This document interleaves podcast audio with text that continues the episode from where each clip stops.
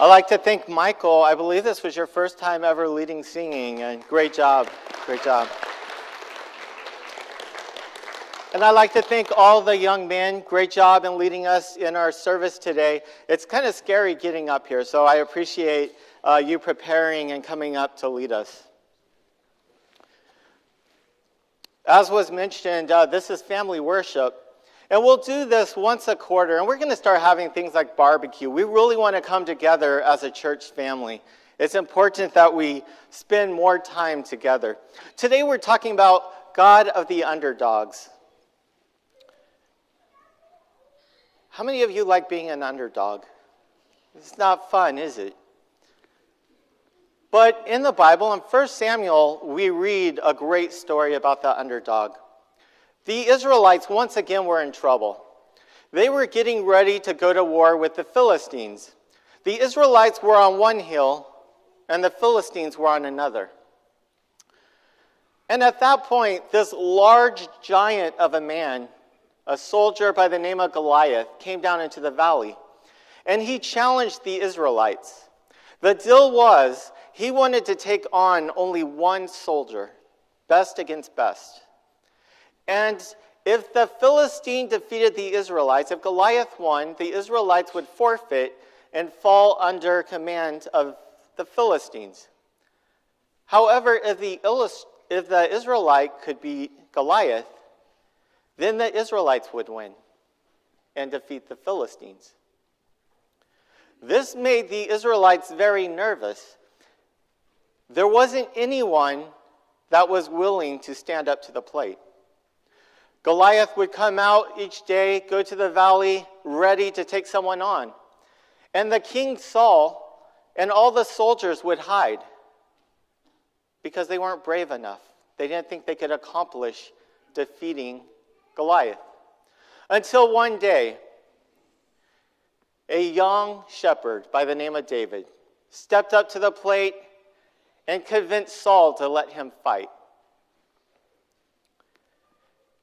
Can you imagine this large giant, a trained killer, versus a young boy that takes care of sheep, not trained on how to be a soldier?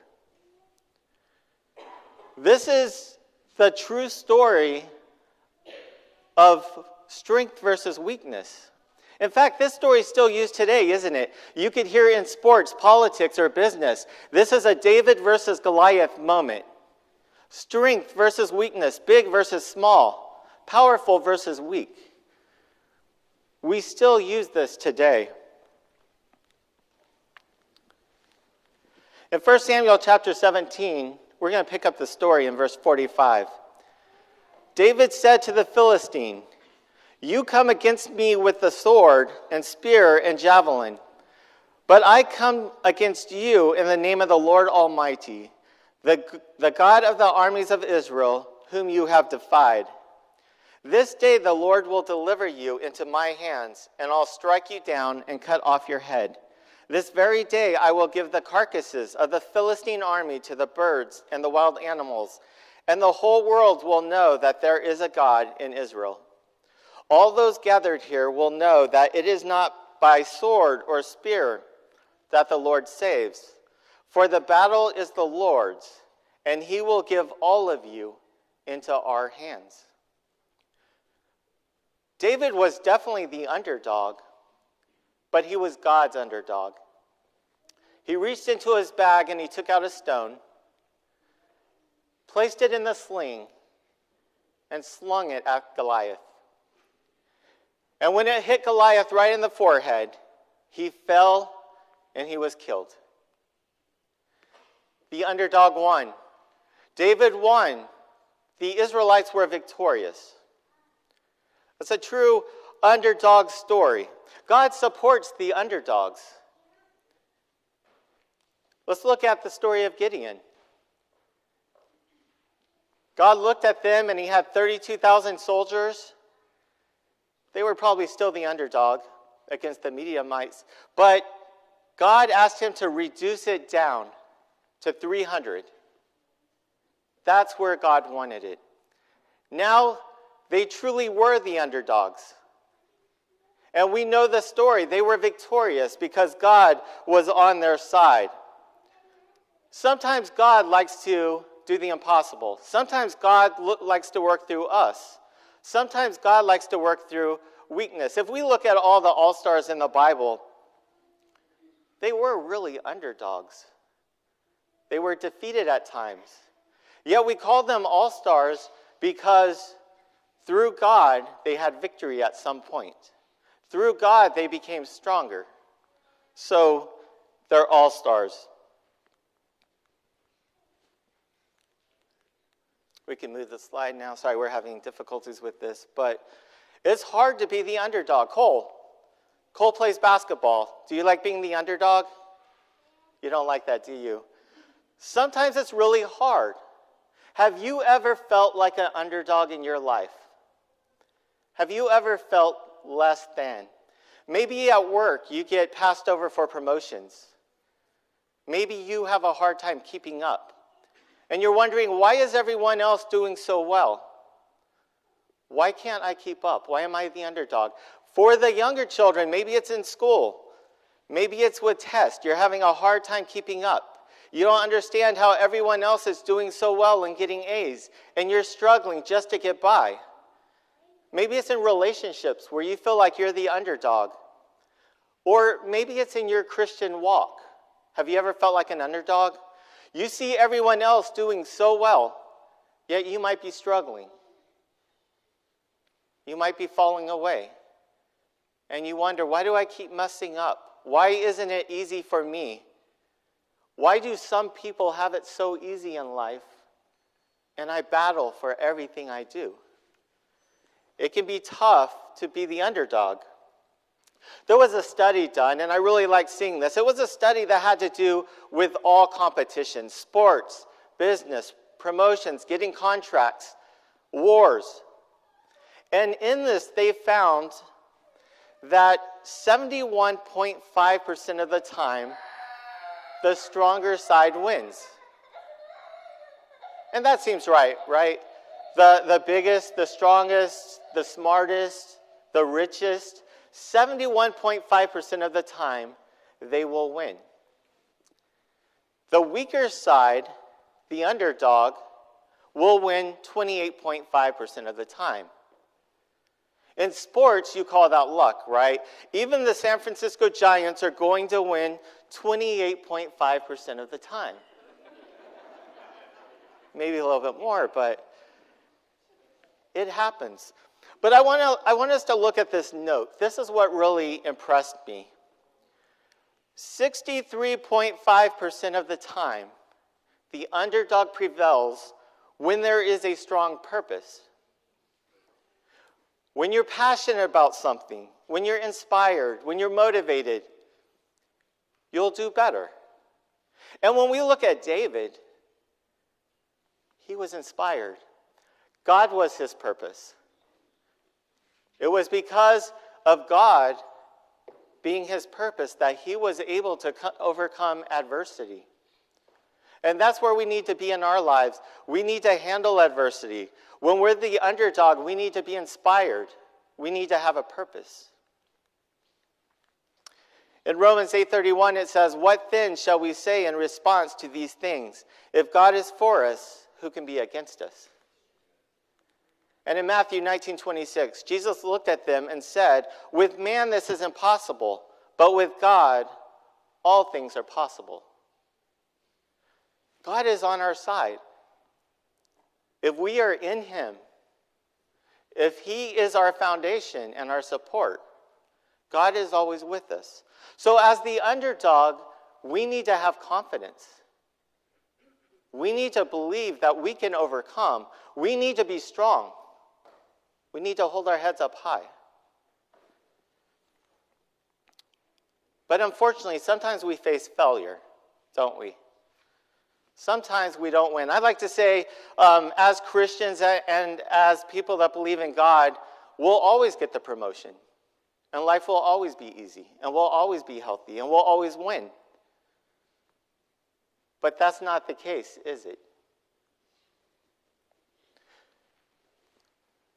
Even God's football team the Dallas Cowboys lose some games. I wanted to throw that in for you, Glenn. There we go. All right. and we could look at all stars in the Bible. You can look at Moses, David, Abraham, Peter, and Paul. They had key failures in their life. They didn't win all the time. They got knocked down, right? They lost some key battles. And I really like how Paul put it. We're going to look at Paul for a moment because I think he handled adversity better than anyone. We could really take some examples from his life. So, if we could change the slide one more time. There we go. Number one, hardship is temporary and has purpose. In 2 Corinthians chapter 4, verses 17 and 18, it says, For our light and momentary troubles are achieving for us an eternal glory that far outweighs them all. So we fix our eyes not on what is seen, but on what is unseen, since what is seen is temporary, but what is unseen is eternal. We need to put life in perspective, right? We need to take on hardships. Hardships will make us strong.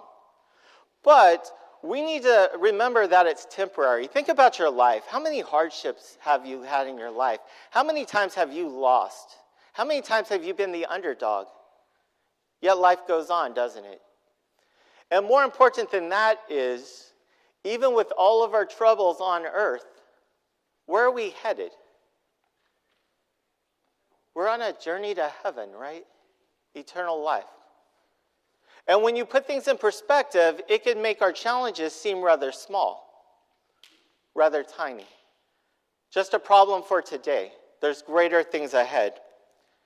Number two, if we can move to number two, there we go. God will show his strength through our weakness.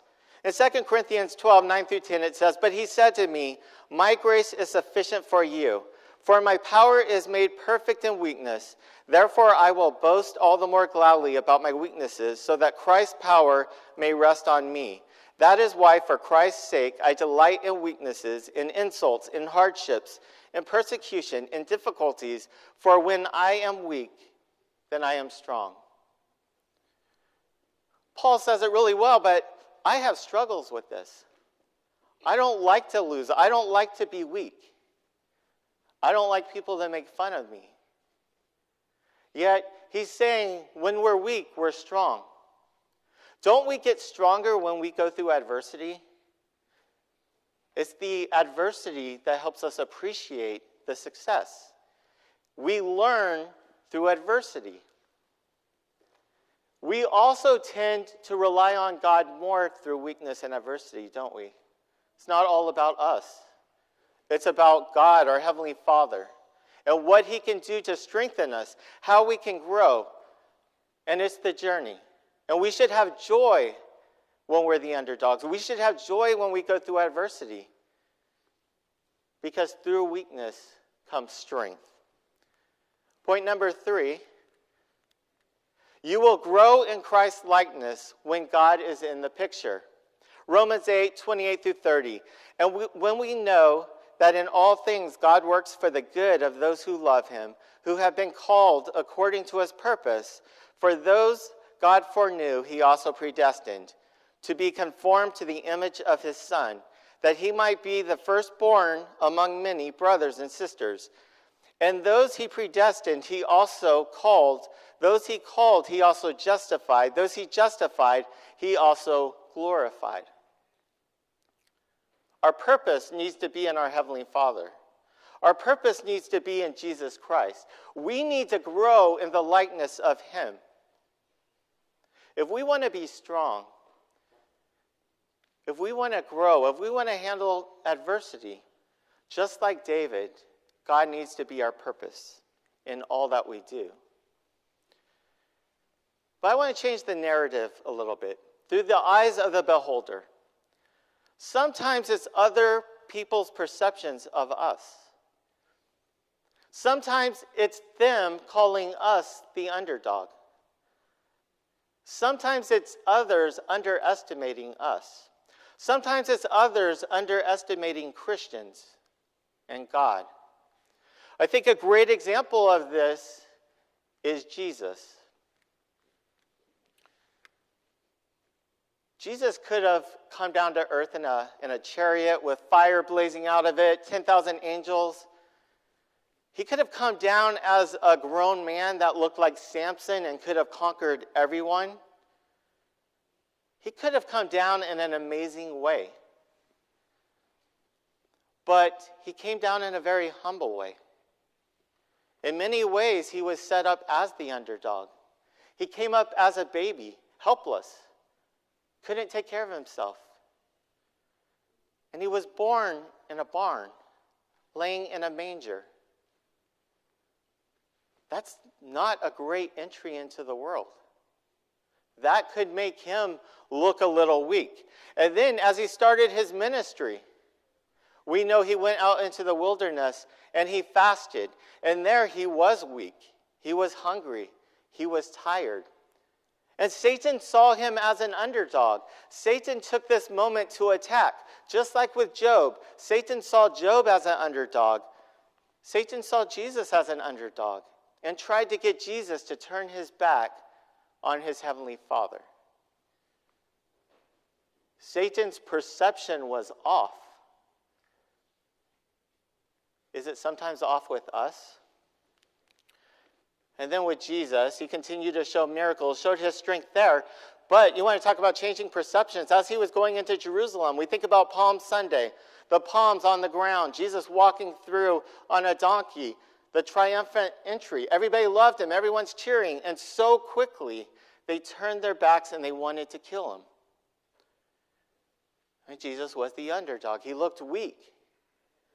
And they beat him, and he looked weak. He was so weak that he couldn't even carry his own cross. And then he died. He didn't look very strong then. Think about the perception.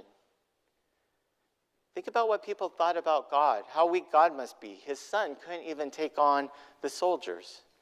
His son was defeated, his son died. But we know at that point there was darkness. We know that there was a huge earthquake. The, temp- the veil of the temple split down the middle. Dead people started rising up and walking around. And then we see that when Jesus is in the tomb, he conquers death and he walks again. That showed his strength, right? That was his victory. But others didn't see him as strong. I wonder what they were thinking at that point. He turned things around, he was the Almighty. And I have to tell you, we're going to talk about us for a moment. I believe God is starting to be seen as the underdog. I'm afraid that Christians are being seen as the underdog. There was a study here in the United States, it's been done every year for the past 80 years. And for the first time in 80 years, Christians are now the minority. There are now more people that don't believe in God in the United States of America than do. And I would say California, the numbers are even greater. We are perceived as weak. God is perceived among many as non existent or weak. How are we going to let God work in our lives to turn that narrative around? How are we going to allow God to work through us to accomplish amazing things? And I hope we stand up to the plate like David. I hope we don't run like the Israelites did and hide. I hope we're willing to stand up and share that message of how amazing our God is. It's tough to be the underdog. And if we're not careful, that could bring us down. But we need to remain strong. We need to have our purpose. We need to let God work through us. And we need to know it's okay if we fail, because through God, He'll make our weaknesses our strengths, and we'll be okay. In 1 Corinthians 15, verse 57, it says, But thanks to God who gives us the victory through our Lord Jesus Christ. I believe we are the underdogs, and I think that's okay. I think we need to keep battling and use God as our purpose? Because the one thing we know, we've read the story, and we know that the underdogs are victorious in the end. The underdogs win. If you haven't been baptized, you might not have victory. You need to take on Christ in baptism. I want you to be on the right side. Let the angels rejoice for you. We're going to have a baptism today, and the angels will be rejoicing. So come forward. If you haven't been baptized, don't leave without that happening. There's no guarantees that you're, you'll be okay by next week. Put God first. If you're having a hard time in your life, if you're struggling, if you're an underdog and it's weighing you down, if you can't seem to get out of a rut, come forward. Let your brothers and sisters pray for you. It's important that we go through life together because we have an amazing God, and one day we all want to be with Him in heaven. Let's stand and sing the invitation song.